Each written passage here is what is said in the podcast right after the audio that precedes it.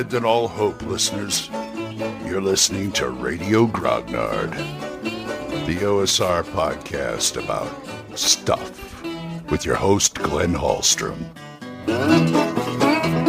Hiya, folks. Old Man Grognard here. Happy Wednesday. Hope you're all doing well. I am. Looks like things are looking up. At least outside, we're getting warmer and warmer. Yay. Who knows? Maybe that old winter will end, end anyway. So, today, since I do it, I want to talk about art and not my friend Arthur. I want to talk about art in D&D and I'm I'm going to talk about that right after this. All right, I want to talk about art. What I mean is personal art. I mean stuff you do, not the stuff you see in the books and all that other stuff. That helps tremendously for the setting the tone of the games. But do you draw on your character sheet?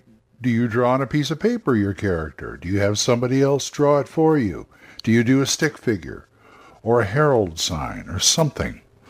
I think you should put something on either your character sheet or some other some other piece of paper to give you a visual clue give other people a visual clue. Even if it's just a stick figure, that's good. I think people who, this is my opinion now, I think people who don't, who, well, let me backtrack on that. My mind doesn't seem to be working correctly today. Has it ever?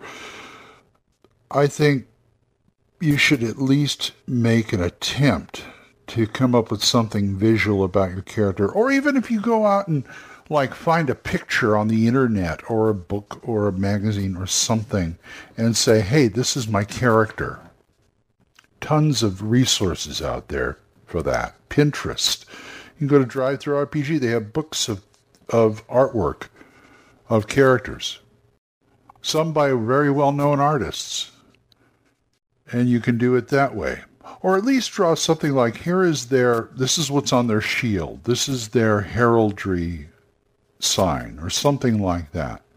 Something to get, you know, get a hook in the character because it helps you and it helps other people visualize what you're like.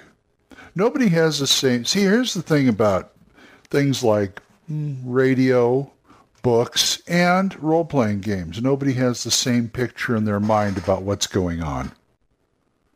Whether it's how a character looks or what the encounter looks like, where they are, what location they're in, everybody has a different idea. But everybody comes together in kind of the same space at one point, roughly the same space. If you say you guys are going through a valley, a valley, and there's two big cliffs on either side, and you get jumped by some ogres, then everybody has a different idea of what it looks like, but there's still valley, cliffs, ogres. So you guys can can, you know, move forward. And if you put it on a map with minis or tokens or whatever, that's even better. So some kind of visual cue for your character. Like I said, I'm not asking anybody to be a great artist or anything like that, but something for you, something for the players. I tend to draw on my character sheets. I always look for the character sheets that's got the little window that says portrait or whatever, portrait or heraldry.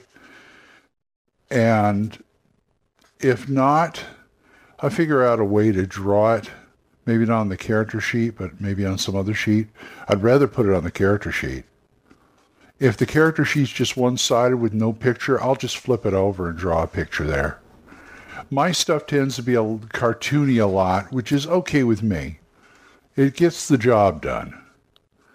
So you don't have to be ultra realistic. You don't have to be a fine artist. Just put something down there that people can go, okay, yeah, that's your character. It's kind of like having a mini for your character. Okay, this is the one I'm using for this game because it looks the most like him. Boom. That kind of thing. I guess you go with the mini. You can go to you take take your phone. If that mini looks a lot like your character or almost exactly like your character, take your phone, put the mini down on the table, take a picture of it. then print out the picture on a printer or something and just clip it to your character sheet. Or if you're good with, like, say, Photoshop or something like that, you can possibly Photoshop it onto the character sheet and then print it out and fill out the character sheet or something like that. You know, you know what I'm saying. Attach to the character sheet somehow, and there's okay, fine. There's my character. That's another way to do it. But I think the visual, the visual. I'm a visual person. That's why I don't write very much. I mean, I write some. I mean, you know, I write scenarios and adventures and stuff, but I'm not a real writer because I'm more of a visual person. I'd rather draw it out. It may not look like the way I want it to, but at least I drew it out.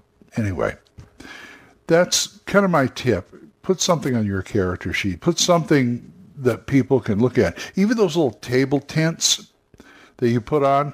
Is, oh, this is my character. This is what he is. He's a da da da da da. You know, just right in front of you, so you can see other people can see you, and put a picture in the corner or something. You know what I'm saying?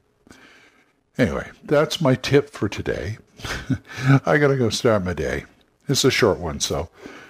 Anyway. So if you want to talk to me about this or anything else, oldmangrognard at gmail.com or drop me a voicemail on Anchor. We're monetized, so as little as 99 cents a month. You too can help support this program, and I would thank you. And thanks again, Jonathan, Oliver, Mark. Used to be Mark, but still, he's a good friend.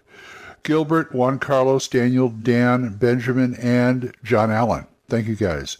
Don't forget Mark C. Walring's The Yawning Owlbear and uh, John Allen Large's The Red Dice Diaries. Both those are an anchor. Oh, yeah, and Dan Gregg's The Young Y-U-N-G Grognard podcast. So until I see you folks next time, keep the dice warm, and I'll talk to you later. Bye-bye.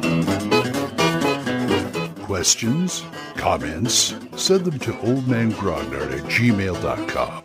We'll see you next time when Radio Grognard is on the air.